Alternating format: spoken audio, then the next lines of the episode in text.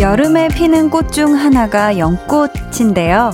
이 연꽃을 설명할 때 빠지지 않는 얘기가 진흙이에요. 진흙 속에서도 깨끗하고 아름답게 피어난다는 것.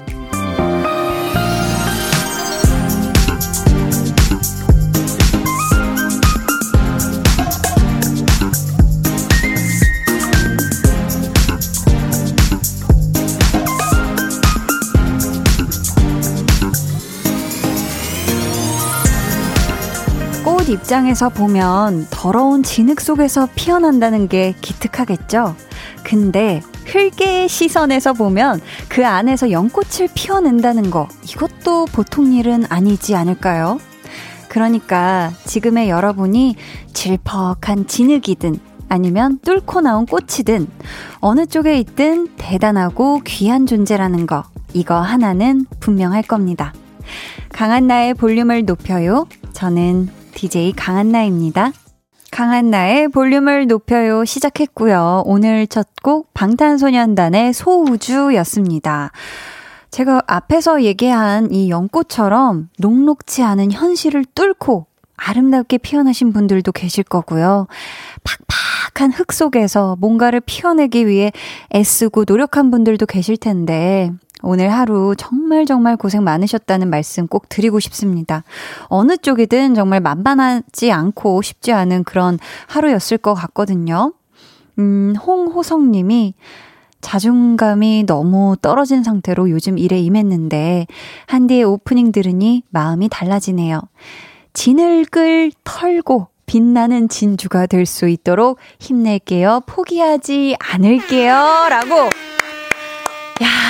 야 보람되다, 보람돼. 우리 호성님, 아유, 자존감 왜 떨어져요? 아유, 우리 호성님 절대, 절대 자존감 떨어지지 말아요. 알았죠? 8291님이 어느 하나이든 대단한 존재, 울리는 오프닝이에요. 덥고 짜증나다 보면 스스로가 얼마나 대단한 존재인지 간혹 잊어버리곤 하는데 다시금 중요한 사실을 일깨워 주셔서 고맙습니다. 라고 또 보내주셨고요. 0702님은 연꽃 하면 저는 그냥 연화공주밖에 생각 안 나던데. 언제 환생하셨대요? 너무나 아름다운 모습으로. 라고.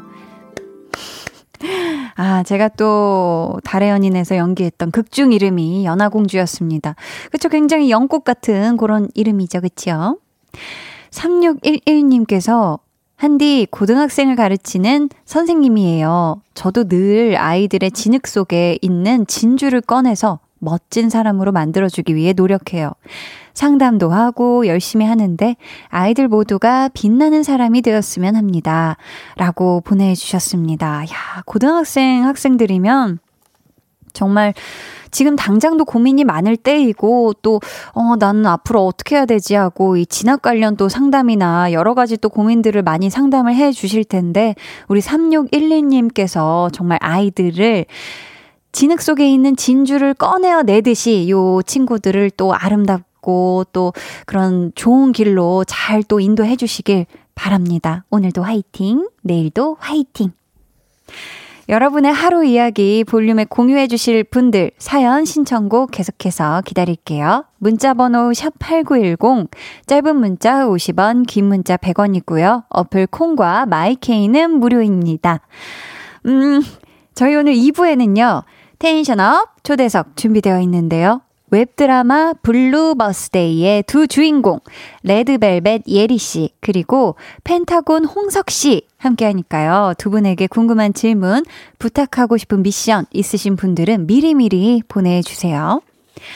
그럼 저는 볼륨을 피워주기도 하고 볼륨에서 피어나기도 하는 광고 후에 다시 올게요. volume up, tension up, listen up. 아연 씨 한 소절을 기다리신 분들 네. 굉장히 많았거든요. 네. 썸 타긴 뭘 타은 거짓말 왜 행복한데? 행복한데? 왜 나 혼자가 편한 건데? 여기까지. 아 너무 좋았다. 세훈 씨. 예. 복면가왕 버터세훈님 3라운드를 위해 준비했던 곡. 혹시 나의 바다 그 고요한 곳에. 이런 곡이었습니다. 매일 저녁 8시 강한나의 볼륨을 높여요. 네, 우리의 선곡 요정들 배가연 씨 그리고 정세훈 씨의 혹시 한 소절들 듣고 오셨습니다. 이 건선님께서요. 한디, 저 오늘 대천 해수욕장 발열 체크 아르바이트 다녀왔어요. 휴식 시간 충분히 주시지만 차에서 뿜는 열기에 더위 먹은 기분이 들어요. 방호복 입고 일하시는 분들은 얼마나 힘들지 감도 안 와요. 다들 방역수칙 잘 지켜서 지금 위기 잘 넘겼으면 좋겠어요. 라고 보내주셨습니다. 아, 우리 또 건선님께서 오늘 하루 진짜, 어, 정말, 어, 고된 하루 되셨을 것 같아요. 진짜 하루 종일 야외에서 자동차 열기에 또 뙤약볕에, 어, 정말 너무너무 고생 많이 하셨고요. 정말 다들 방역 수칙들 또 잘 지키셨으면 좋겠습니다. 4473님께서 이쁜 하늘 보며 남편하고 같이 세차하러 왔어요. 남편이 두 대 세차하느라 힘든데도 웃으면서 세차 중입니다. 웃음 웃음 하면서 지금 사진을 보내주셨는데, 와, 안 그래도 오늘 볼륨 오면서, 와, 오늘도 하늘이 아주 맛집이네 하면서 왔는데, 음, 이 뭔가 붉은 노을과 파란 하늘이 합쳐지면서 이 중간에 탄생하는 이 보랏빛이 크, 아주 매력적입니다. 어우, 사진도 감사해요. 보내주셔서. 이승효님은요, 한디, 오늘 수습기간 끝내고 드디어 정규직으로 전환됐어요. 25살에 첫 직장이라 너무 어렵고 힘들었는데 축하해주는 친구들과 가족 덕분에 행복합니다. 라고 보내주셨습니다. 캬. 너무 축하드립니다. 우리 승효님. 와, 대단합니다. 첫 직장에서 또 아주 또 끈기 있게 잘 일을 하셔가지고 이렇게 수습 기간 잘 마치시고 정규직 전환까지 또 안전하게 또 잘 하신 우리 승효님 너무너무 축하드리고요. 이제 이 회사에서 우리 승효님의 또 꿈도 펼치고 멋들어지는 모습 매니 매니 보여주셔야 돼요. 아셨죠? 저희가 정규직 전환 대신 또 축하 선물을 보내드리도록 하겠습니다요. 7790님께서 안녕하세요. 오늘 처음 듣습니다. 오프닝 멘트 참 감사하네요. 저도 자존감이 낮은데 그래도 내가 소중한 존재라고 되새겨 봅니다. 전 이제 곧 출근해야 해서 잠깐 쉬고 있어요. 출근 전까지 잘 들을게요. 아, 또 이렇게 오프닝을 챙겨 들어주시고, 우리 7790님, 우리 7790님도 이 세상에 하나뿐인 존재고 소중한 존재예요. 그리고 지금 잘하고 있으니까 내 어깨 두들기면서, 야, 너 지금 충분히 잘하고 있어. 또 외쳐주시고, 잘 쉬다가 출근하세요. 아셨죠? 5585님이요. 한디, 시원하고 서늘한 냉장고 같은 버스에 있다가 하차하니 누가 밖에 온풍기 틀었나 봐요. 유유. 오늘도 후답후답 하네요. 유유. 아, 그쵸. 실내에 있거나 이 버스에 있을 때는 하, 세상 시원한데 나가자마자 이, 이 정도 공기가 실화인가 막 싶잖아요. 냉큼 집에 가세요. 아셨죠? 근데 우리 이쯤 되면 이제 슬슬 궁금해지는 친구들이 있죠. 평범한 듯 어딘지 모른 게 부산스러웠을 오늘의 한나와 두나 이야기 같이 만나러 가볼게요.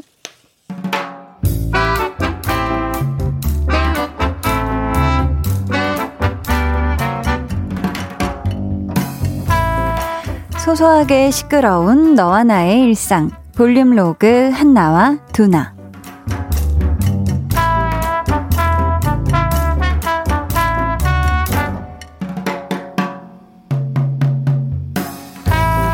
선배 아침부터 푹푹 찌죠 으유 그러게요. 이 머리카락 요 요 얼굴이 죄다 들러붙은 것 좀 봐요. 아우. 어? 혜선 씨 왔어? 뭐야? 옷 못 보는 건데 그치? 샀지? 이쁘다 잘 어울려. 팀장님 안녕하세요. 좋은 아침. 인지는 뭐 잘 모르겠고 더운 아침입니다요. 보자 보자. 그러면 오늘 하루도 상쾌하게 시작하기 위해서 구내식당 점심 메뉴를 한번 쓱 확인해 볼까? 오늘이 수요일. 그렇지 수요일. 어머 어머 어머 삼계탕 아, 오늘 중복이지? 오예, 신난다. 두나한테 자랑해야지. 아또. 야야, 두나야. 우리 회사 오늘 점심에 삼계탕 나온다. 아또. 와, 내가 진짜 아침 9시에 남의 회사 점심 메뉴를 알게 될 줄은 꿈에도 몰랐는데. 그래, 축하한다. 야, 혼자 사는 자취생에게 이런 복날에 뭐 챙겨 먹는 게 어디 쉬운 줄 알아? 너는 어 어머님이 어 다 해주시지 어? 아또 아니, 우리 엄마 날 더워서 삼계탕 안 만들 거라고 먹고 싶은 사람은 알아서 밖에서 먹고 그래. 아또 역시 어머님 쿨하셔 완전 내 스타일. 야, 너 그렇다고 밖에서 혼자 먹지 말고 삼계탕 먹을 거면 집에 포장해서 가고 알았지?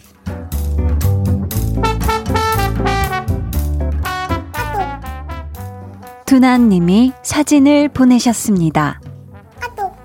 야, 보이냐? 우리 엄마 삼계탕 하셨단다. 볼일 있어서 나가신다고 저녁에 집에 와서 먹으라고 가족 단톡방에 사진 보내신 거 있지. 아유, 이렇게 더운데 못 살아 진짜. 너는 점심 맛있게 먹었냐? 아침부터 그렇게 자랑하더니. 점심이 뭐예요? 회의가 갑자기 앞당겨져서 나 밥알 구경도 못했어요. 삼계탕이 먹는 건가요?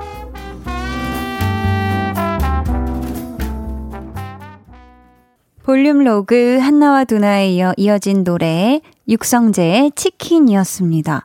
이 노래 정말 아마 볼륨에서 제일 많이 나가는 노래 중 한 곡인 것 같아요. 그쵸?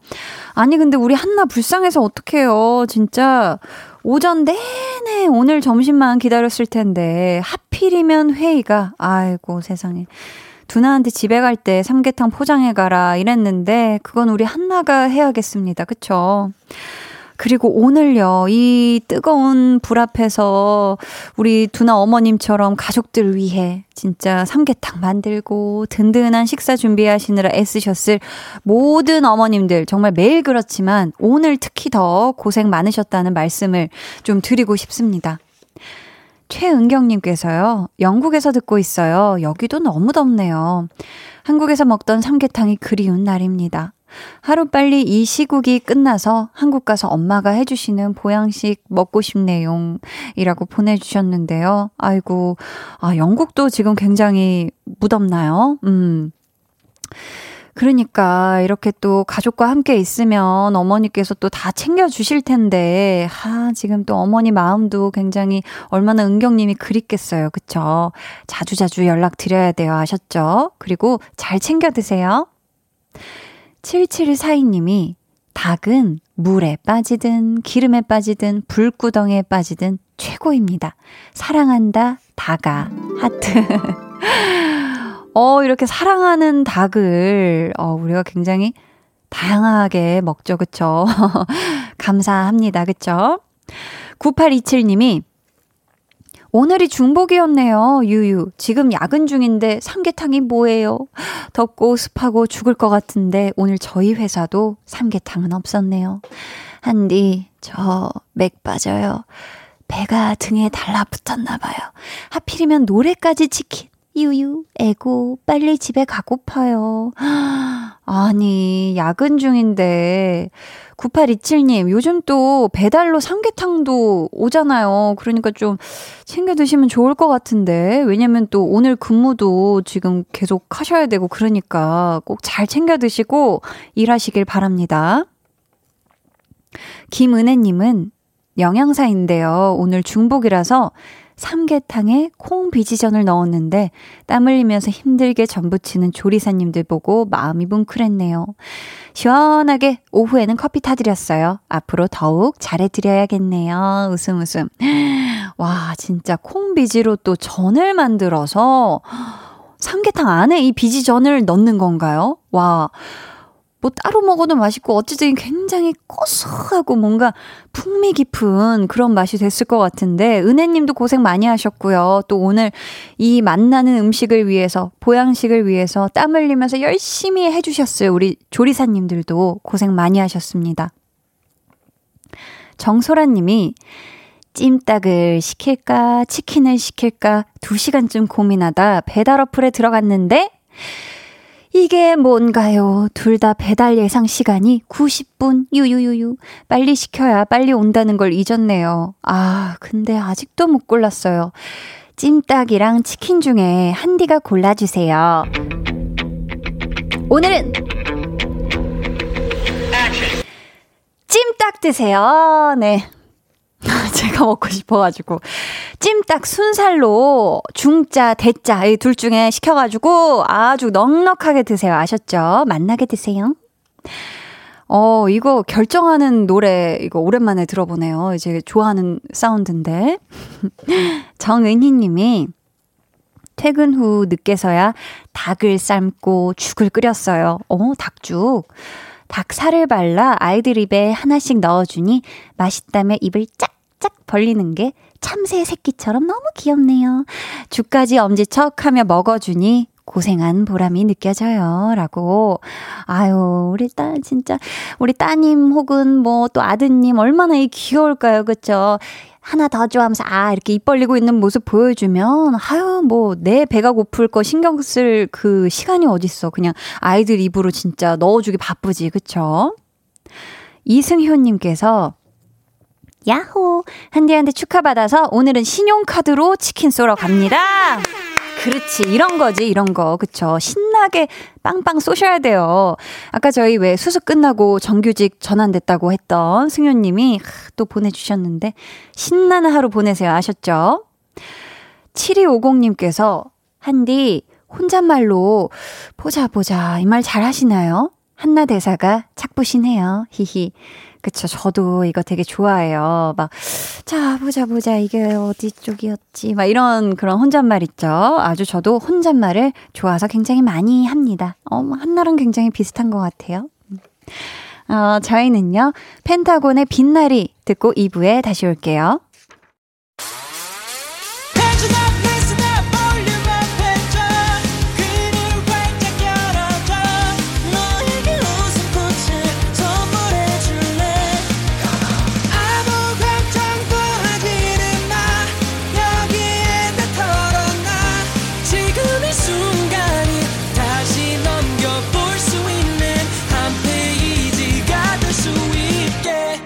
강한나의 볼륨을 높여요.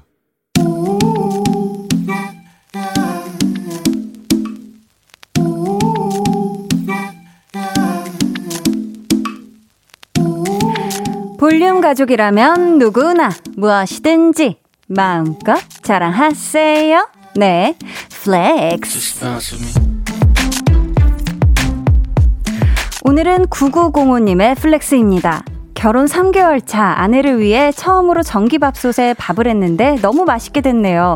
김치찌개랑 된장찌개도 끓였더니 아내가 맛있다고 엄지척 해줍니다. 이야, 이게 무슨 일이고. 밥을 처음 했는데 맛나게 된 것도 짜기짜기 엄마 깜짝이야인데, 김치 and 된찌까지 엄지 척 받아내는 요잘남, 요리 잘하는 남자 9905님. 흐흐, 제법 멋진데요. 요잘남 9905님, 앞으로도 아내분을 위해 지글지글, 아, 보글보글, 요리하세요. 요리 flex. 네, 오늘은 9905님이 보내주신 넷플렉스였고요. 이어서 들려드린 노래는 레드벨벳 빨간맛이었습니다. 사연 감사하고요. 저희가 선물로 도마 세트 보내드릴게요. 요리 더 많이 많이 해주세요. 자, 여러분도 이렇게 엄지척 받고 싶은 그런 자랑거리가 있다면 언제든지 좋으니까 사연 보내주세요. 강한 나의 볼륨을 높여요 홈페이지 게시판에 남겨주시면 되고요. 아니면 문자나 콩으로 참여해주셔도 참 좋습니다. 인절미 꿀떡님께서 크크크 한디라고만 보내주셨어요. 하지만 이 뭔가 짧은 문자에 많은 의미가 뭐 담겨 있는 것 같죠, 그쵸? 이영재님께서는 흰다. 저 물 먹다가 순간 뿜을 뻔했어요. 크크크크크라고. 아, 한디를 이렇게 바꿔 부를 정도로 진짜 이건 찐 웃음 터지셨다라고 전 생각이 들리고, 음? 생각이 들고 허인영 님이 이야 할 때 국밥 드신 줄 크크크크크 많이 구수했나 봐요 그쵸? 김양흔님은 아 크크 한디 너무 좋아 크크크크크 하면서 지금 배꼽을 굉장히 잡고 대굴대굴 하고 계십니다. 2461 님이 아, 진짜. 저도 한디한테 마음껏 칭찬받고 싶어서 무엇이든 flex 해야겠어요. 듣는 제가 다 기분이 좋아져요. 2461님, 진짜 작은 자랑거리도 좋아요. 일단 사연으로 한번 보내보시면 제가 얼마나 맛깔나게 어, 요것도 flex 해드릴지 또 모르니까 또 보내주세요. 아셨죠? 이상님께서 지금 보이는 라디오를 키셨나 보다. 선남 선녀가 보라에 딱. 뾰로로롱. 네. 아직 안 켜신 분들은 켜 보셔요. 네. 지금 당장 켜 보셔요. 자, 그럼 저는 잠시 후에 tension up 초대석 웹드라마 Blue Birthday 주연 배우 레드벨벳 펜타곤의 돌아올게요.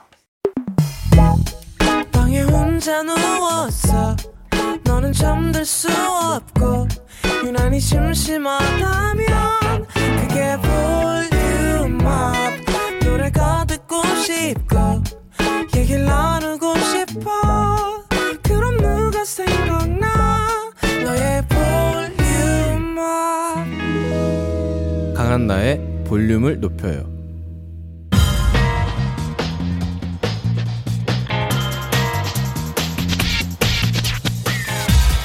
볼륨을 높여요. 텐션업 초대석 여섯 글자 Q&A. 올해 내 생일은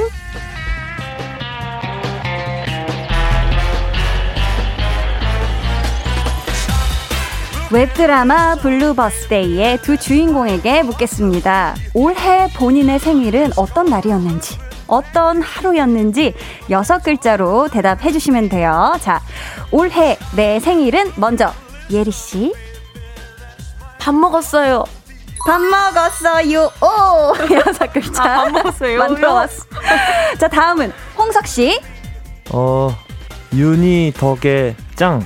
유, 어, 윤희 덕의 짱. 아, 윤희 덕의 짱. 다섯 글. 여섯, 여섯, 아, 여섯 글자. 죄송합니다. 네네네. 윤희 덕분에 짱. 아, 윤희 덕분에 짱 좋습니다. 네. 오늘 tension up 초대석. 봄에 태어나 그런지 유독 파릇파릇 싱그러운 느낌이 그득한 청춘들 드라마 Blue Birthday의 예리 씨 그리고 홍석 씨와 함께합니다.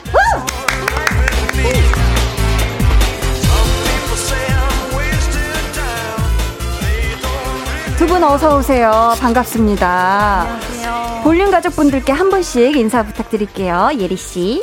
네, 안녕하세요. 볼륨 가족 여러분. 어, 저는 레드벨벳의 예리, 그리고 오늘은 배우 김예림으로 왔습니다. 안녕하세요. 와, 반갑습니다. 홍석 씨 인사 부탁드려요. 네, 안녕하세요. 저 펜타곤의 홍석입니다. 어, 지난번에 한번 왔었는데, 음. 오늘은 혼자, 어, 또 배우로서 홍석으로 왔습니다. 아, 반갑습니다. 아니, 진짜 홍석 씨는 작년에 펜타곤 멤버들하고 볼륨에 오신 적이 있었고, 잘 지내셨어요? 어떻게? 네. 그간 잘 지내셨어요? 그간 열심히 잘 지냈습니다. 열심히 네. 잘 지내셨는데, 예리 씨는 오늘 처음이에요. 어, 네, 저는 네. 어, 사실 라디오 자체가 진짜 되게 음. 오랜만에 와가지고. 아, 출연 자체가. 네, 좀 떨리네요. 아, 떨려요? 그래도 볼륨 뭔가 편안한 분위기인데, 어. 괜찮게 즐겨주시면 어, 됩니다. 네네네네. 좋습니다. 아니, 앞에서 저희가 생일 얘기를 잠깐 했는데, 예리 씨는 3월, 네. 홍석 씨가 4월, 음. 어, 두 분 다 봄에 태어났네요.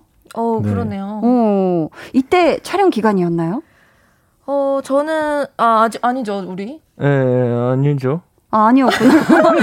한, 한 어. 4월, 제 생일이랑 조금 맞물렸던 네. 것 같아요. 아, 네, 그랬었구나. 4월 정도부터. 오.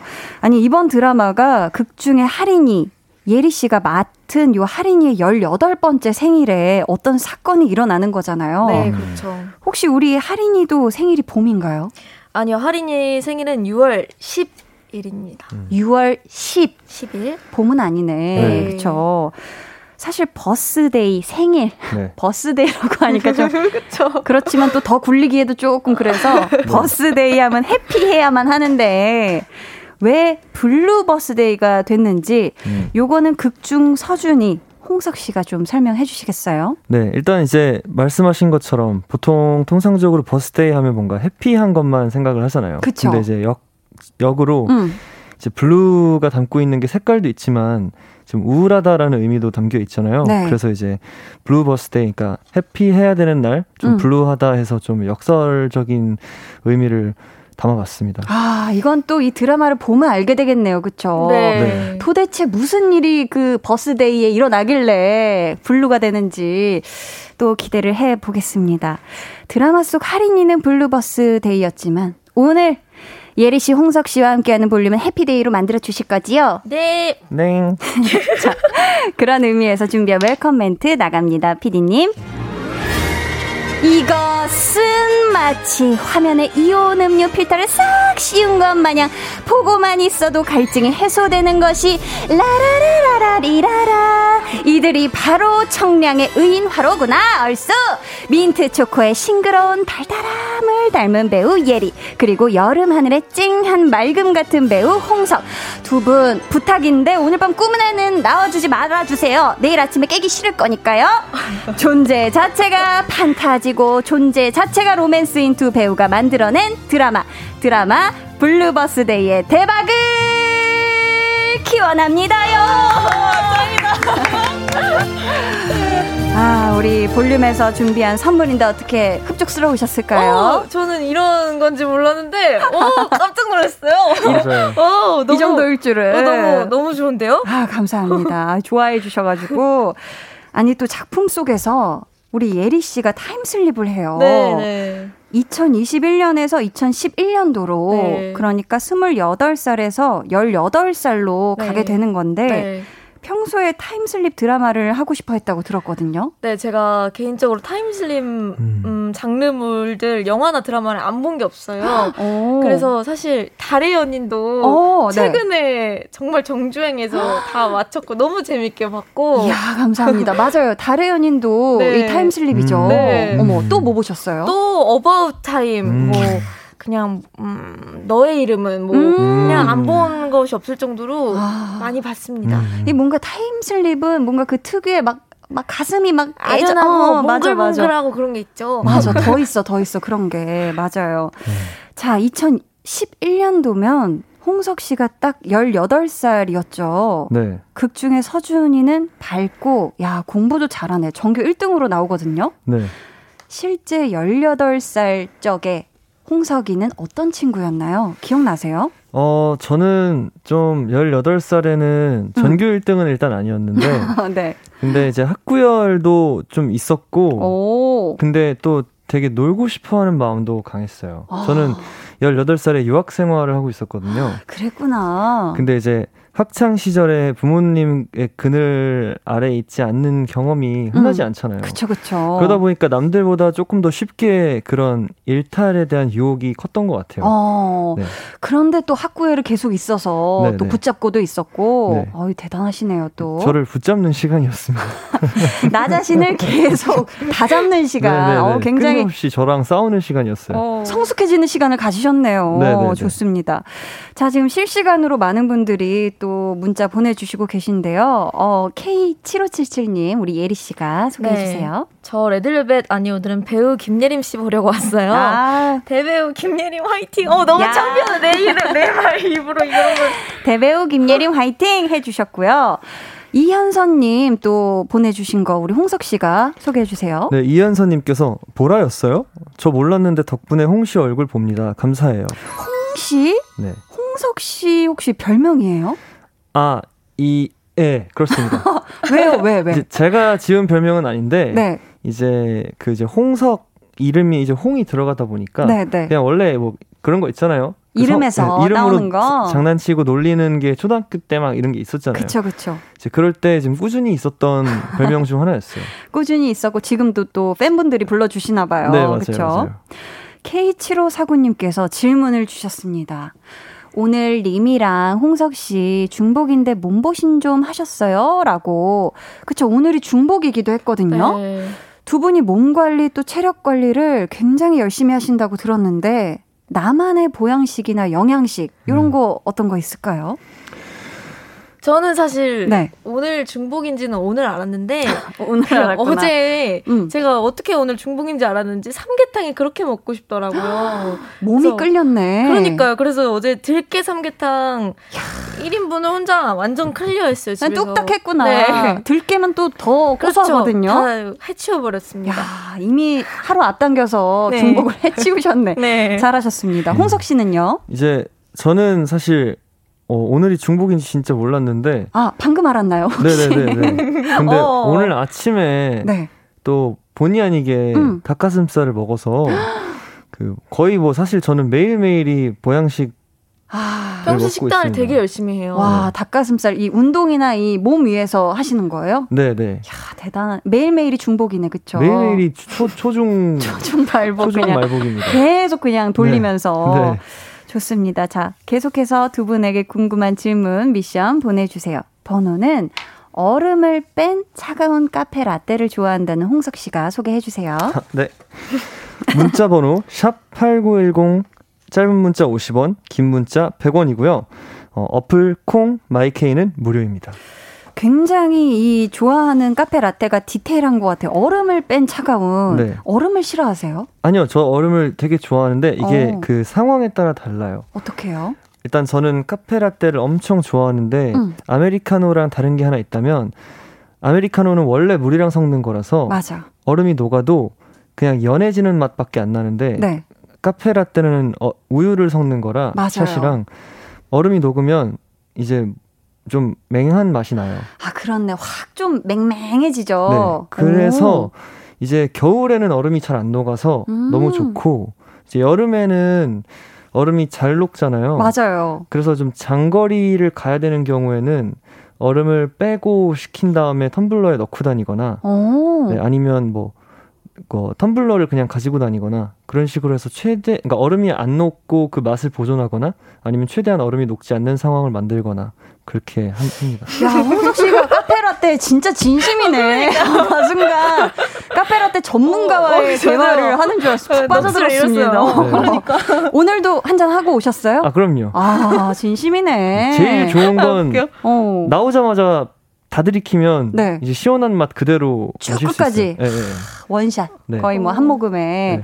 좋습니다. 아니 이제 예리 씨가 평소 즐겨 마시는 음료 어떤 걸지 어, 궁금한데요. 저는 사실 이렇게 디테일하게 생각하지 않고 네. 그냥 뭐 단계 땡기면 스무디 마시고 어. 보통은 그냥 아메리카노 아이스로 연하게 마시는 편이에요. 아이스로 연한 아메리카노 아니면 스무디 좋습니다. 자, 보자, 보자. 이런 취향에 대한 질문도 좋고요. 여러분, 작품, 연기에 대한 질문도 좋으니까 여러분 많이 많이 보내주시고요. 소개되신 분들께는 추첨을 통해 우리 또 홍석 씨가 진심인 아이스 라떼 쿠폰을 보내드리도록 하겠습니다. 저희 노래 한 곡 듣고 이어갈 텐데요. 예리 씨의 추천곡이 준비되어 있거든요. 어떤 곡이죠? 어, 제 추천곡은 백현 수지 선배님의 Dream이라는 곡인데요. 음. 제가 요즘 왜인지 모르겠는데 좀 자주 듣기도 했었고 어, 어 좀 Blue Birthday랑도 좀 잘 어울리는 것 같아서 가지고 와봤습니다. 음. 좋습니다. 저희는 이 노래 같이 듣고 올게요. 백현 수지의 Dream. 네, 예리 씨의 추천곡이었습니다. 백현 수지의 Dream 듣고 오셨고요. 이 곡을 뭔가 두 분 버전으로 리메이크를 해도 참 잘 어울릴 것 같은데 어떻게 생각하세요? 좋죠? 좋죠? 좋, 좋으시죠? 예쁘네. 어, 바로 불러버린다. 이미 불렀대요 다른 곳에서. 아, 홍석 씨가. 네, 네 저는 좀 인연이 있는 곡이에요. 아, 저 알고 고른 줄 알았는데. 특별한 인연이 있네요. 네. 네. 통했다 통했어. 네. 좋습니다. 아니 혹시 이번 네. 드라마 블루버스데이 OST에 네. 두 분의 듀엣곡이라든가 아니면 듀엣곡이나 듀엣곡 같은 거 네. 그런 거 혹시 계획이 있을까요? 아, 어, 어떨까요? 개인적으로는 계획이 있죠. 개, 어, 개인적으로만. 네. 네. 어. official은 아니고. 네, 사전에 뭐그 협의된 건 없습니다. 이제 차근차근 협의해 가면 네. 돼요. 네. 좋습니다. 아, 또 스포가 될 수도 있으니까 네. 여기까지만 할게요. 아니 오늘 또 두 분이 나오신다고 저희 볼륨 인스타그램에 공지 게시물을 올렸는데 블루버스데이의 제작사 계정으로 질문이 왔습니다. 어. 제작사 계정으로 또 질문이 온 건 굉장히 새로운데 스포 안 되는 선에서 블루버스데이의 음. 명대사 하나씩 부탁드립니다. 라고. 뭐였더라? 캡처해봤는데? 야, 명대사가 왠지 많을 것 같아요. 이 드라마 저 예고편만 보긴 했는데, 네. 뭔가 이 느낌이 굉장히 좋거든요. 우선 어떤 분이 먼저 이 명대사 해 주실까요? 제가 하겠습니다. 좋습니다, 예리 씨. 너 내 말 똑바로 들어. 무슨 일이 있어도 죽지 마. 어. 야, 이건 뭔가 굉장히 비장한 약간 그런 시원한 네. 뜻이 담겨 있을 네, 것 같은데. 아주 비장한. 어. 음. 좋습니다. 죽지 네. 말라고요. 자, 이번에 홍석 씨. 자, 스포가 안 되는 선에서 네. 명대사. 하겠습니다. 네. 그래도 안 돼. 두 번 다시 오지 마. 어. 어, 오지 말라고. 왜 오지 말라는 거야? 굉장히 궁금해지는데. 어, 궁금하네. 자. 아니, 근데 두 분은 저 궁금한 게 대사 외울 때 좀 자신만의 노하우 같은 거 있어요? 어때요? 음, 어, 저는, 하면, 네. 저는 그 상황을 먼저 저한테 음. 입히는, 입히는 스타일이에요. 아, 상황을 먼저 그려보는구나? 네, 그래서 네. 그 그러니까 뭐라고 해야 되지? 그 대본을 한번 읽고 음. 그 대본을 저한테 대입을 시켜서 그러니까 그 네. 그 캐릭터에 대입을 시켜서 음. 그 말이 나올 수밖에 없게끔 뭔가 아. 그 집중을 하는 스타일인데 어. 그러다 보니까 장점은 되게 쉽게 빨리 외워지거든요. 헉, 좋겠다. 그 상황을 인지하니까 그쵸, 이게 그쵸. 어, 떤 상황인지 알면 음. 그 막 이렇게 외우려고 안 해도 나가는 게 있잖아요. 일부러 글자를 외우려고 먼저 네네. 하지 않으니까. 네. 근데 단점이 네. 테이크마다 조금씩 달라져서. 그치, 그쵸. 그래서 감독님이. 너무 진실된데 대신 네, 테이크마다 대사가 자꾸 바뀌는. 네. 감독님이 할 거면 통일하라고 자주 말씀을 해주셨어요. 아 그래도 또 매끄럽게 네. 아마 편집을 또 잘 해주실 거예요, 그렇죠? 어. 네. 예리 씨는 어때요? 뭔가 이 어려운 대사나 좀 긴 대사들 막 하다 보면 있잖아요. 네네. 네. 그런 거 외우는 좀 자신만의 노하우, 꿀팁 저, 이런 거 있나요? 저는 사실 네. 이번 작품에서도 대사가 정말 많았는데 아, 그럴 음. 것 같아. 어, 제가 일단 그렇게 뭔가 못 외우는 편은 아니고 어. 저는 그 사전에 정말 많이 읽어보는 편이에요. 계속. 네, 계속 혼자서 아. 계속 말해보고 음. 그 계속 혼자 계속 읽어봐요. 아 그러다 보면 어느 순간 자연스럽게 네, 그리고 나서 현장 가, 들어가기 전에 딱 살짝 보고 들어가면 잘 외워지더라고요. 아, 오히려 계속 보다가 뭔가 그 당일날 계속 뭔가 읽, 읽으면은 음. 더안 되더라고요. 그래서 아, 사전에 그럴 때도 읽어보고. 있지. 아 그리고 촬영 들어가기 전에 살짝 살짝 보고 집중해서 보고 집중해를 음. 빡 한다. 아 그렇게 한다. 좋습니다. 그, 근데 그래서 네. 감독님이 저한테 한번 그렇게 말씀하신 적이 있어요. 뭐라고요? 하, 그러니까 이제 역할 이름이 할인이거든요. 음. 저는 서준이고. 네. 근데 할인이는 그 그래서 그 대사가 전체적으로 그 통일성이 있다고 그 토시가 안 틀리는 게 안 틀린다고. 네. 근데 이제 저는 저는 이제 그 네. 그 단어 하나씩 조금씩 바뀌는 거죠. 달라질 수 있지. 네네네. 그쵸, 그쵸. 그래서, 음. 네, 그랬습니다. 아, 좋습니다. 자, 두 분과 함께 하고 있고요. 저희는 3부 다시 와서 돌아올게요.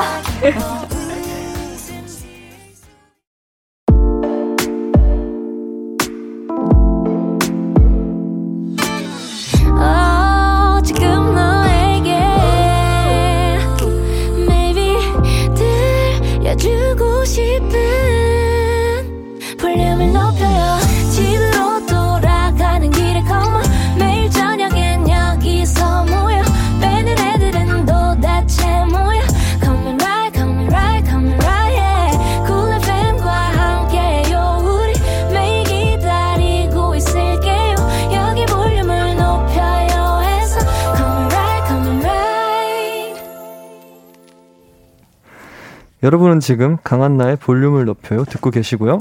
7월 23일 첫 공개되는 드라마 블루버스데이의 오하린 저는 레드벨벳 예리고요. 저는 지서준 역을 맡은 펜타곤 홍석입니다. 어. 아니 두 분이 사실 가수로서는 라디오 초대석을 그래도 많이 하셨잖아요.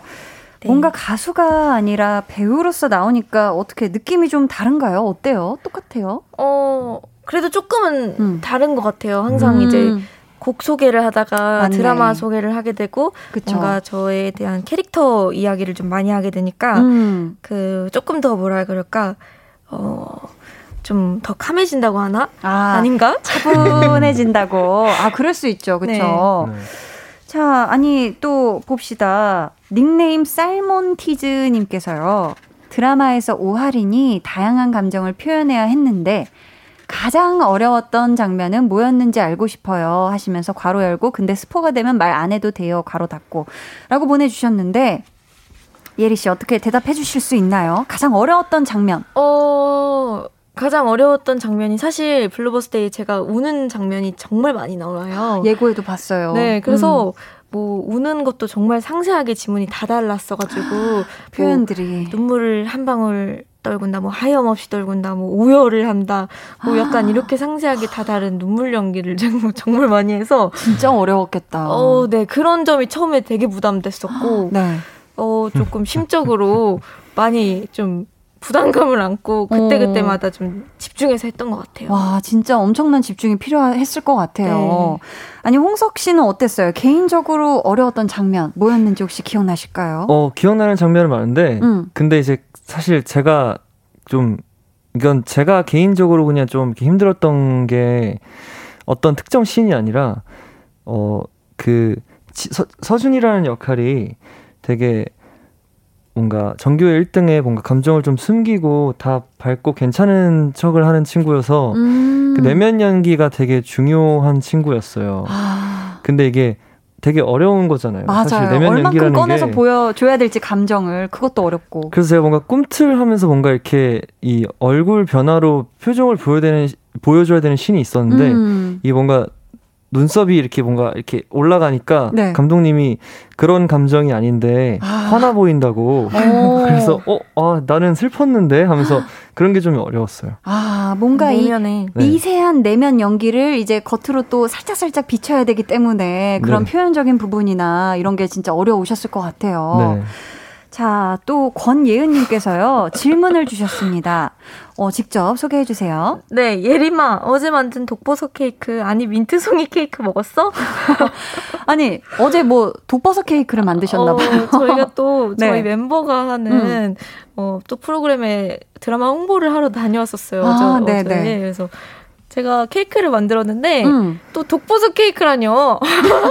아 미, 민트 케이크였나 네, 봐요. 민트 송이 케이크였어요. 어, 맛있었어요? 어 사실 어 저희가 먹지는 못했어요. 아, 먹지는 못했구나. 네, 또 시기가 시기인 만큼 먹을 어. 자신이 없었죠. 무슨 소리예요? 어마무시한 비주얼이 네. 탄생했었었나 봐요. 네, 아니 맛있었어, 맛있었을 거예요. 최은경님께서 질문을 주셨습니다. 먹는 얘기가 나와서 그런가 봐요. 두 분이 촬영하면서 제일 맛있게 먹은 게 뭐예요? 맛집 탐방 중에 이게 진짜였다 한 메뉴는 뭐예요? 라고 해주셨는데 아. 홍석 씨가 아까 카페 라떼 얘기에서도 심상치가 않았는데 맛집의 진심이라고 또. 네. 진짜 촬영하면서 맛집을 같이 많이 다니고 맛집 지도도 있다고 하는데 네. 제일 맛있게 먹은 메뉴. 야, 여기 진짜다. 라고 찾은 곳 혹시 어떤 곳이었는지? 어, 일단 제가 음. 그 저희가 분당에서 촬영을 했었는데 네. 분당에서 먹었던 음식점에 음식 중에 이제 등뼈찜이 있었어요. 오. 근데 진짜 너무 맛있어가지고 음. 이거 먹으러 여기까지 또 오고 싶다는 생각이 들었어요. 와, 그 정도로 촬영이 네. 아니어도? 그래서 누군가 저한테 분당 갈 거라고 말하면 네. 전 무조건 거기 가라고 얘기해주고 싶어요. 와, 그 정도로. 전국의 네. 맛집을 다 알고 있어요. 맛집 지도를 가지고 있네. 네, 맛집 지도를 정말 가지고 있어요. 오, 대단하십니다. 네. 진짜 눈빛에 정말 진심이 묻어나고 있어요. 맞습니다. 등뼈찜이 제일 맛있었다 해주셨고, 음. 윤종근님께서 홍석 씨 부대찌개 가게에서 봤는데 모자에 사인해 주시고 재료 추가 계산해 주셔서 잊혀지지 않네요. 그때 감사했어요. 라고. 아니, 재료 추가까지 계산해 주셔서. 이를테면 뭐, 라면 추가, 이런 부분을 또 해주신 네. 건가 봐요. 어머어머. 어, 사실 저도 이게 무슨 말인지 잘 모르겠는데. 근데 이제, 이제 원래 선행, 선행이 몸에 밴 사람들은 맞아. 그런 거 하나하나 기억을 못 하잖아요. 모를 수 있어. 네. 여러 가지 그냥 생활이니까 네, 좋습니다. 저 한, 테는 일상이었던 오, 부분이라. 일상적인 부분이라고 합니다. 아니 근데 이 부대찌개 집도 굉장히 맛집일 것 같은데 맛집 맞았을까요? 아 저는 부대찌개 집을 잘 안 가거든요. 오. 그랬기 때문에 네. 부대찌개 집을 갔다는 건 네. 거기는 틀림없이 맛있는 곳이었던 거예요. 아 정말 맛있는 집이기 때문에 내가 갔을 것이다. 네. 오, 좋습니다. 지금 최미란님께서요, 한디 예름 배우랑 케미가 너무 좋아요. 둘이 작품 한다면 어떤 장르 해보고 싶어요? 라고 질문을 주셨는데, 오, 예리씨. 네. 혹시 저희 둘이 같이 작품을 한다면 어떤 장르를 하면 좋을까요? 어, 저는 네. 사실, 어, 뭐든 시켜주시면은 열심히 할 수 있어요. 뭔가 만나고 싶은 그런 관계는 없어요. 약간 어, 이런 뭔가 관계로 만났으면 좋겠다. 어, 한디, 한디님께서, 어, 어, 뭐가 있을까요? 잠, 에 어때요? 잠에? 잠에, 어, 저희 잠에 너무 좋을 것 같은데. 뭘, 뭐라든 전 좋아요. 어, 잠에 굉장히 좋을 것 같습니다. 아니, 한디랑 만약에 홍석 씨가 같은 작품을 한다면 홍석 씨 혹시 떠오른 거 있나요? 어떤 장르나 어떤 역할? 저는 이제 네. 직장 상사인데 이제 제가 네. 제가 짝사랑을 하는 아, 오 괜찮은데요. 네. 그래서 막 커피 쓱 주고 가고 라떼. 라떼. 네, 라떼인데 얼음, 이 없는 거죠. 얼음 없는 거. 얼음 있는 거? 센스 있게 없어. 없는 없어. 거. 텀블러에 딱 담아온 거. 네, 왜, 왜, 얼음 없어 이러면 녹을까 봐 이러고 탁 야. 녹으면 안 되잖아요. 네네네. 네, 네. 야, 진짜다. 어, 순간 확 상상이 됐습니다. 어, 좋았어요. 자, 어, 여러분 계속해서 질문 또 미션 보내주시고요. 저희가 어, 두 분한테 부탁을 하나 드렸어요. 레드벨벳 그리고 펜타곤 노래 중에서 두 분이 출연하는 드라마와 가장 잘 어울리는 곡을 하나씩 뽑아달라고 했거든요. 어떤 노래들인지 하나하나 들으면서 이야기 나눠볼게요. 예리 홍석의 스페셜 트랙 털기 첫 번째 노래부터 주세요.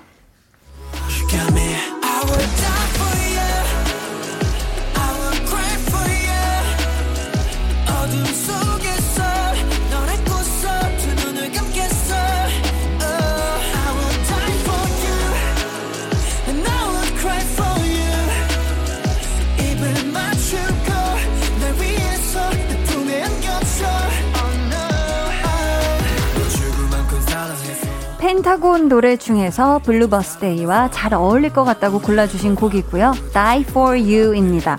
홍석 씨, 네. 혹시 die라는 단어 때문에 고르신 건가요? 음, 선곡 이유가 궁금한데요. 어 이게 이제 고민을 많이 했는데 음. 이제 Die for You가 가사가 I will die for you. 음.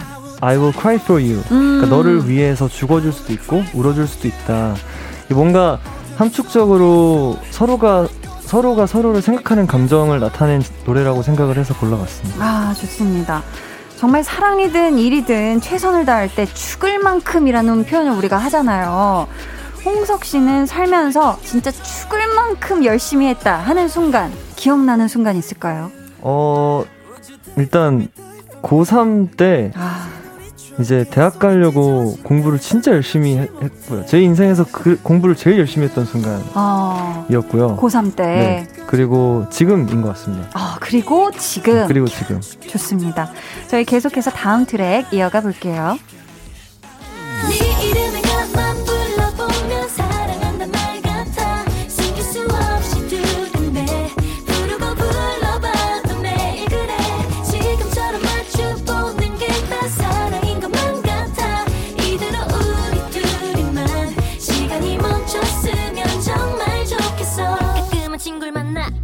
레드벨벳의 About Love. 우리 예리 씨가 OST로 잘 어울릴 것 같다고 추천을 해주셨는데 네. 이유가 뭘까요? 어 사실 저희 레드벨벳 노래 중에 뭐가 어울릴까 이렇게 찾아보다가 음. 딱 About Love 듣는 순간 뭔가 하린이와 서준이의 그런 뭔가 티키타카 음. 좀 즐거운 순간에 이런 노래가 나오면 좋겠다 좀 생각을 해서 들고 왔어요. 예쁜 순간들에 네. 아니 곡을 보면은 이런 가사가 중간에 있어요. 네 이름을 가만 불러보면 사랑한단 말 같아. 네. 23세 예리 씨가 생각하는 사랑은 어떤 걸까요? 어, 사실 저는 뭔가 이성적인 게 아니더라도 어, 제가 생각하는 그런 사랑은 좀, 좀 뭐든지 좀 열심히 하는 거. 음. 저 사랑도 열심히 하거든요. 아, 사랑 열심히 네. 해야 돼요. 대충 하면 그죠? 네, 그래서 음. 사람들을 사랑하는 거를 좀 열심히 하자. 뭐 이렇게 생각을 하곤 합니다. 좋습니다. 그렇다면 블루버스데이에서 18 하린이가 느낀 첫사랑은 어떤 느낌이었을까요? 음, 첫사랑. 와, 첫사랑.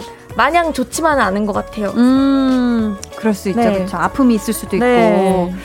자, 이제 마지막 트랙 들어볼게요.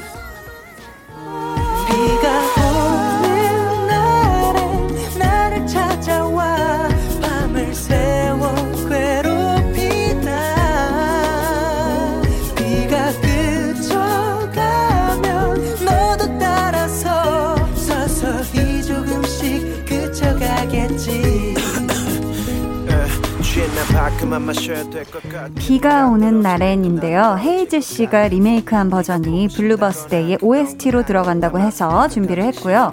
참 의미가 또 있는 게 이 드라마가 2000 그러니까 10년 전 2011년으로 타임슬립을 하잖아요. 네. 이 노래도 딱 그때 나온 곡이라고 하더라고요. 맞아요. 야, 신기하네요.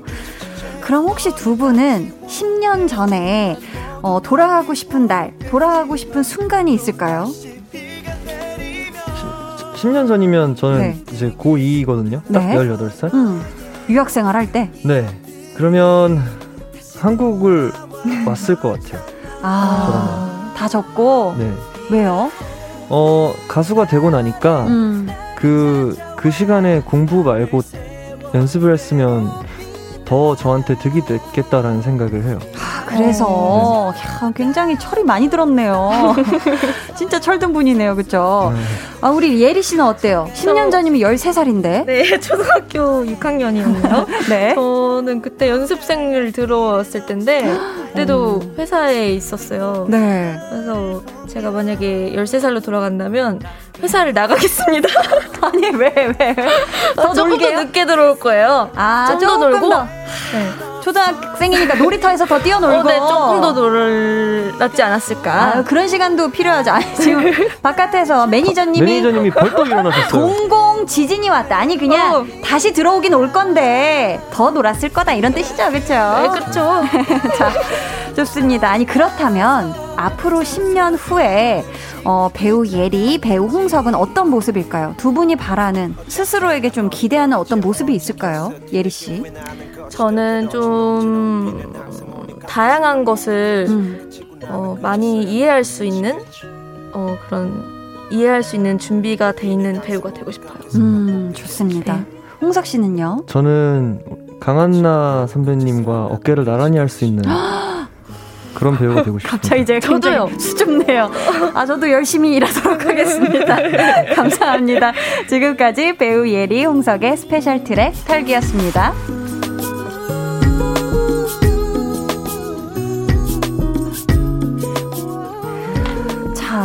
어, 닉네임 펜타곤 가자! 님이 우리 홍석 오빠 노래 진짜 잘해요. 블루버스데이 OST 한 소절 부르게 해주세요.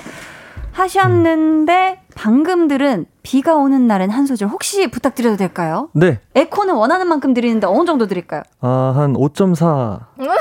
5.4 정도 네. 부탁드립니다. 자. 네. 아, 아. 비가 오는 날엔 나를 찾아와 밤을 새워 괴롭히다 비가 그쳐가면 너도 따라서 서서히 조금씩 그쳐가겠지 아 어. 아련해. 아, 이거 마스크 쓰고 노래를 처음 해봤는데. 이 마스크 쓰고 노래 부르는 거 진짜 쉽지가 않아요. 진짜 힘드네요. 왜냐면 들숨에 숨이 안 들어와. 맞아요. 이게 그렇죠. 네. 아 그래도 너무 잘 들었습니다. 감사합니다. 아니 보니까 두 분이 노래도 너무 잘하셔서 그런지 노래 요청이 좀 많거든요. 음. 우리 예리 씨도 사연 하나 소개해 주세요. 어, 네. 어. 닉네임 할인의 우선입니다. 님께서 네. 예리는 펜타곤 노래 한 소절, 홍석이는 레드벨벳의 노래 한 소절 불러주세요. 지금 굉장히 갑작스러우시죠? 가사도 생각 막 잘 안 나고 저희가 그래서 시간을 드릴게요. 광고 나가는 동안 가사도 찾아보시고 연습도 한번 슬쩍 해보세요. 저희 그럼 광고 후에 예리 씨와 홍석 씨의 노래 바꿔 부르기 한 소절 이어집니다.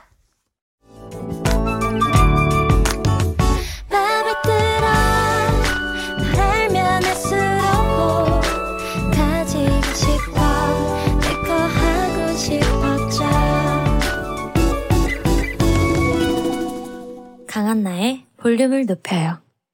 강한나의 볼륨을 높여요. 텐션업 초대석 배우 예리 씨, 홍석 씨와 함께하고 있습니다. 두 분 준비되셨을까요? 네.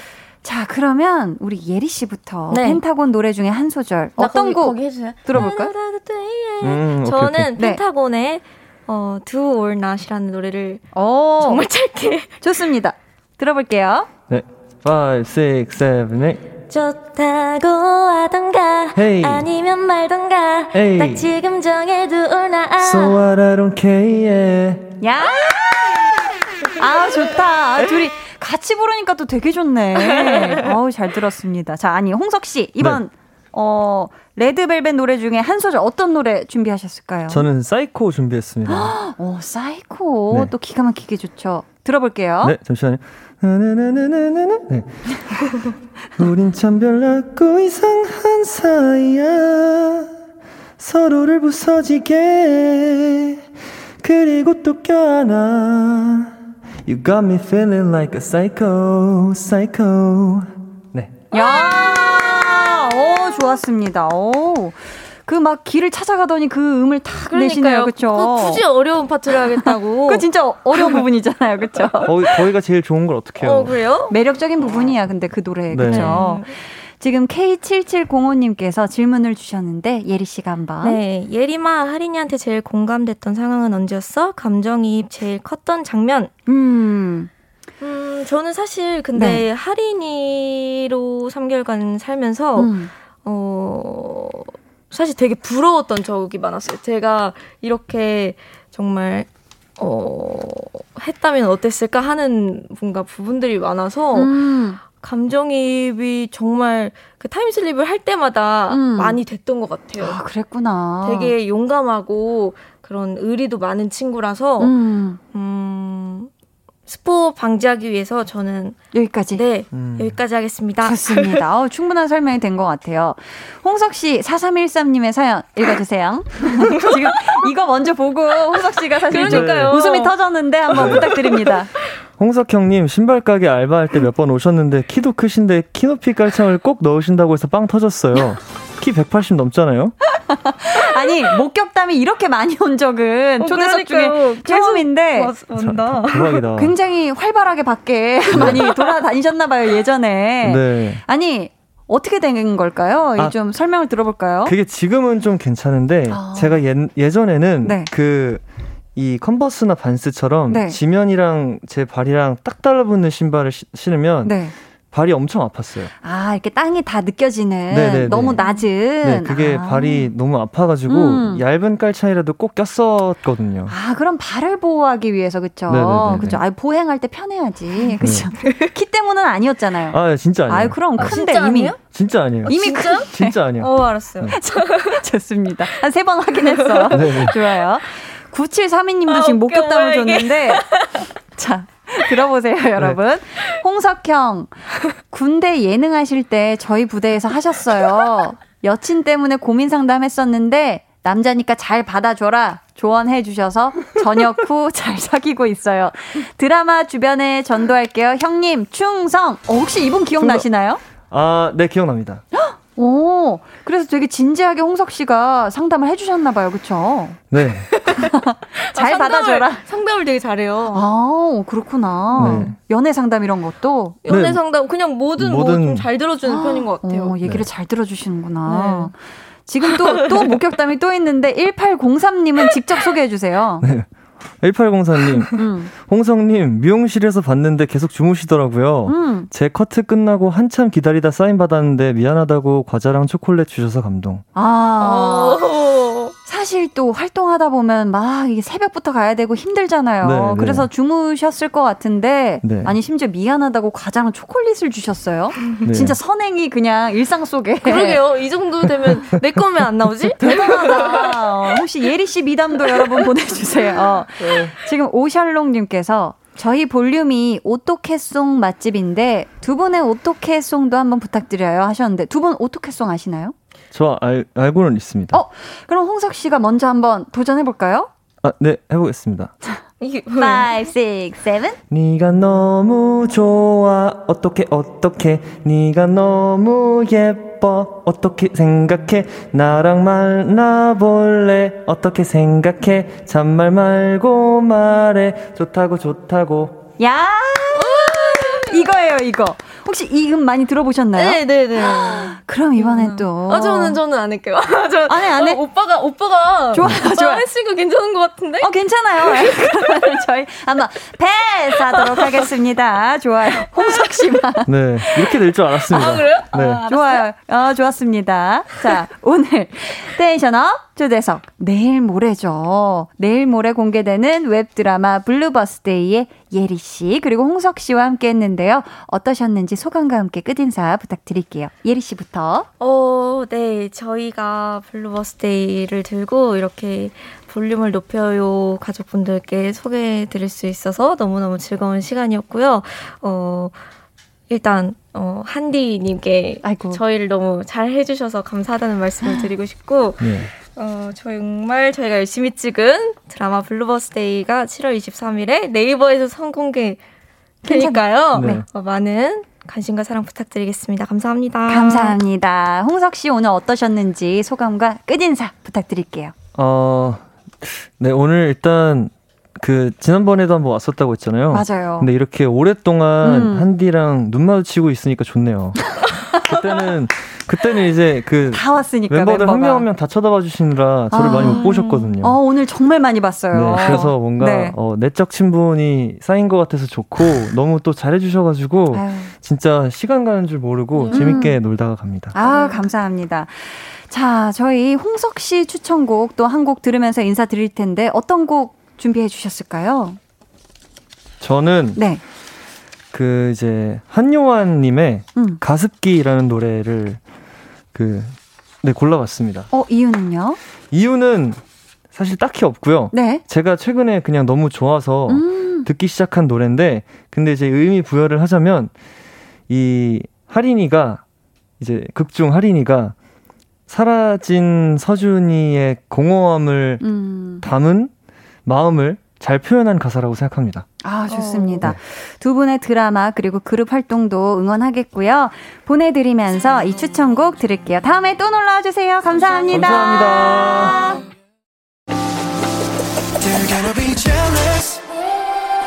모두 다 따라하게끔 jealous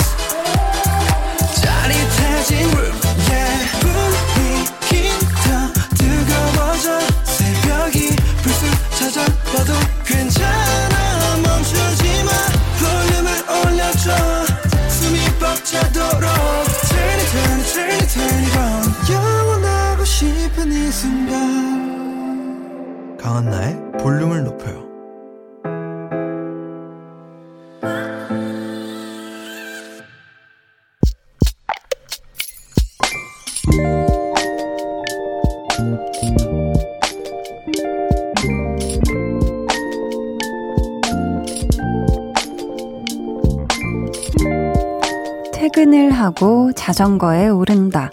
남들보다 이른 퇴근이어서 아직은 해가 뜨거운 시간. 그늘을 찾아 힘껏 페달을 밟는다. 바람을 맞으며 여름 풍경을 눈에 담아본다. 파란 하늘, 초록 잎사귀, 하얀 꽃. 모든 게 나에게 수고했다고, 오늘 하루도 잘 살았다고 말해주는 것 같다.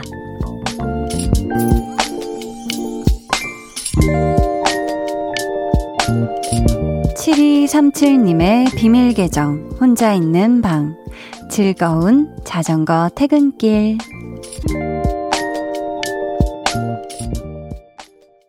비밀 계정 혼자 있는 방 오늘은 7237님의 사연이었고요. 이어서 들려드린 노래 하성운 피처링 개코의 라이딩이었습니다. 자전거로 출퇴근하시는 분들이 꽤 많다고 하던데 요즘은요, 해가 살짝 질 무렵, 그때가 자전거 타기 참 좋은 시간이 아닐까 싶어요. 하늘도 너무너무 예쁘고 바람도 살짝 부는 게, 그쵸? 음, 우리 7237님께서 사연에 덧붙여 주시길 자전거 타고 집에 와서 매실차 한 잔 마셔요 하셨는데, 음, 매실차도 좋지만 제가 매실차만큼이나 시원하고 맛있는 사이다 세트 보내드릴게요. 자전거 타고 나서 시원하게 챙겨 드시고요. 그리고 항상 항상 안전 운전 하시는 거 잊지 마세요 하셨죠? 이상님께서도 저도 자전거로 퇴근하는데 빨리 집에서 놀고 볼륨도 들으려고 더 힘차게 페달 밟는 것 같아요. 하셨습니다. 어유 감사합니다. 박광원님은 요즘 날도 좋아서 그런가 확실히 주변에 자전거나 아니면 도보로 걸어서 출근하시는 분들이 생각보다 많더라고요. 운동도 하고 기름값도 아끼고. 그죠. 확실히 또 뭔가 이 자전거를 타면 자전거는 내가 밟는 만큼 나가니까 건강도 좋고 또 뭐 기름값이 들어갈 것도 없고 괜찮죠. 그쵸? 자, 오늘 방송의 마지막 곡 볼륨 오더송 미리 주문받을게요. 준비된 곡은 산이 레이나의 한여름밤의 꿀 다시 여름입니다. 이 노래 같이 듣고 싶으신 분들 짧은 사연과 함께 주문해 주세요. 추첨을 통해 다섯 분께 선물 드릴게요.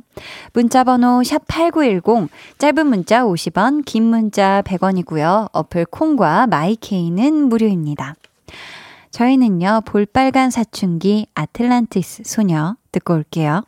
볼빨간 사춘기의 아틀란티스 소녀 듣고 오셨습니다.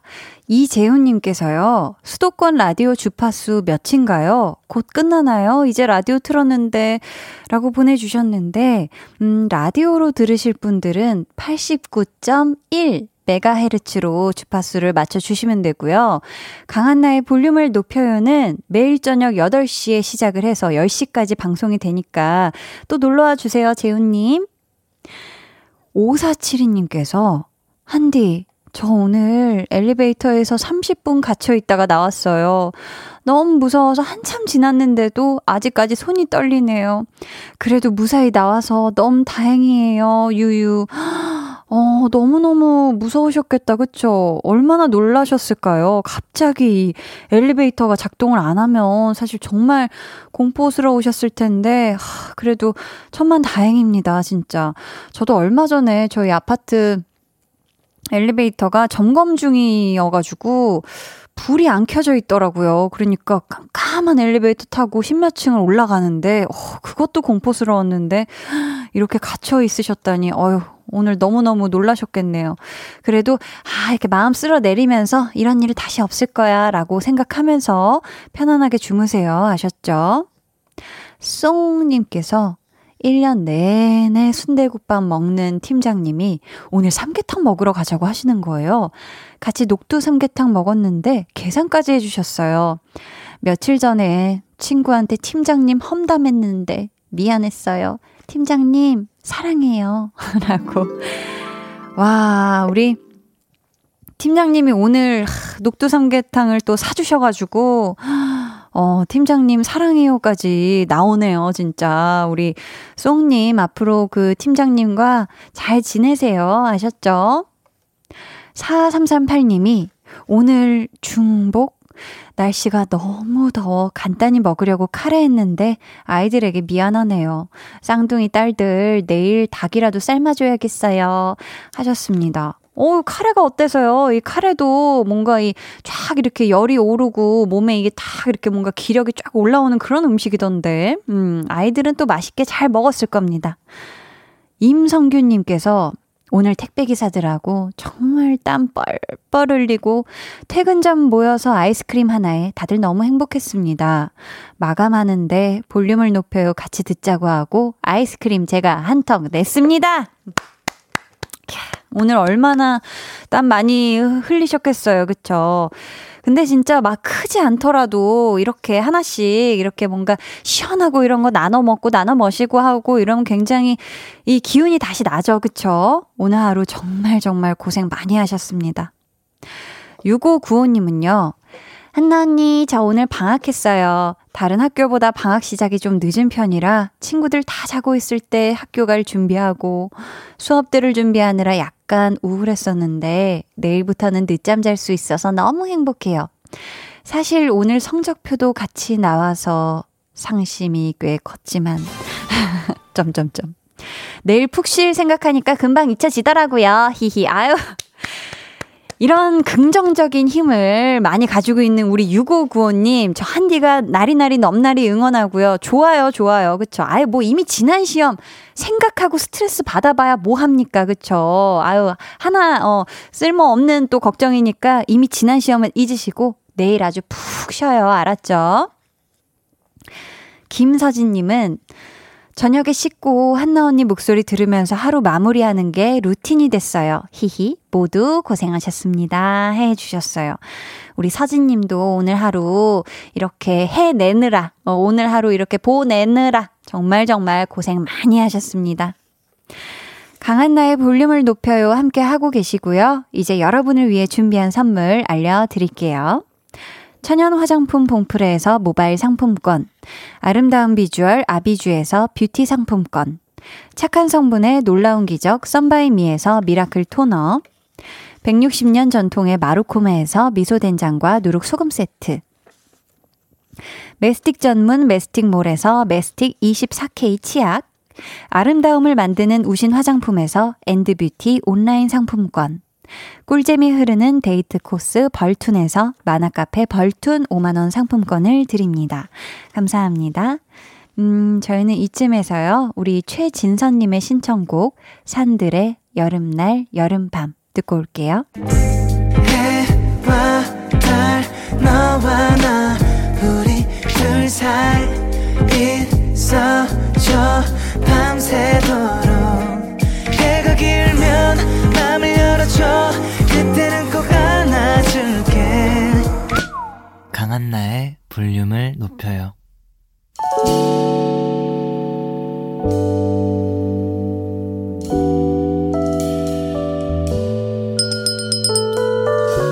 같이 주문하신 노래 나왔습니다. 볼륨 오더송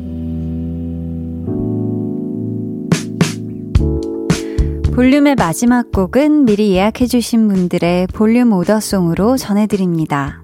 2910님, 산이 레이나 한여름밤의 꿈, 다시 여름 신청해요. 이유 없이 기분 좋은 날 있죠? 저는 오늘이 그래요. 내일도 오늘과 같길 기대하며 볼륨과 하루 마무리할게요 하셨습니다. 우리 2910님, 오늘처럼 내일도 이유 없이 기분 좋은 날 되세요. 4794님은, 한디, 저 방학 맞아서 걸그룹 안무 배우고 있어요. 우와, 덥지만 춤출 때는 너무 행복한 거 있죠? 한여름밤에 댄스 추면서 오다송 드릴게요. 하셨습니다. 아우, 저도 춤추는 순간 너무너무 행복한데, 우리 4794님, 걸그룹 안무 재미나게, 신명나게 배우세요. 0321님께서는 더운 날씨에 매일 자다 깨나 하네요. 자다 깨다 하네요. 오다송 들으며 꿀잠 자고 싶어요 하셨는데 아 부디 오늘은 절대 절대 중간에 깨지 마시고 아침이 밝아올 때까지 푹 꿀잠 주무세요. 아셨죠? 커피 중독자님께서는 오랜만에 엄마랑 삼계탕에 복분자주 먹고 있어요. 너무 좋아요. 엄마랑 오더송 같이 듣고 싶어요. 하셨습니다. 아유, 아주 도란도란 예쁜 시간 잘 보내시고 계시네요. 좋습니다. 이분들 비롯해서 김재문님께 선물 드릴 거고요. 주문해주신 노래, 산이 레이나의 한여름밤의 꿀, 다시 여름 끝곡으로 들려드릴게요. 음, 내일은요, 좋아하면 모이는 소모임장 한희준 씨와 또 신나게, 어, 좋은 시간 함께 할 거니까요. 기대해 주시고 많이 많이 놀러 와 주세요. 6343님이 한나님, 방송 끝나는 시간에 저도 퇴근입니다. 지인이 가져다 주신 옥수수 먹으며 조용히 한나님 방송에 푹 빠져 있답니다. 하셨어요. 아유, 좋아요. 퇴근 잘하세요. 오늘도 함께 해주셔서 정말 감사하고요. 모두 기분 좋은 밤 보내시길 바라며 지금까지 볼륨을 높여요. 저는 강한나였습니다.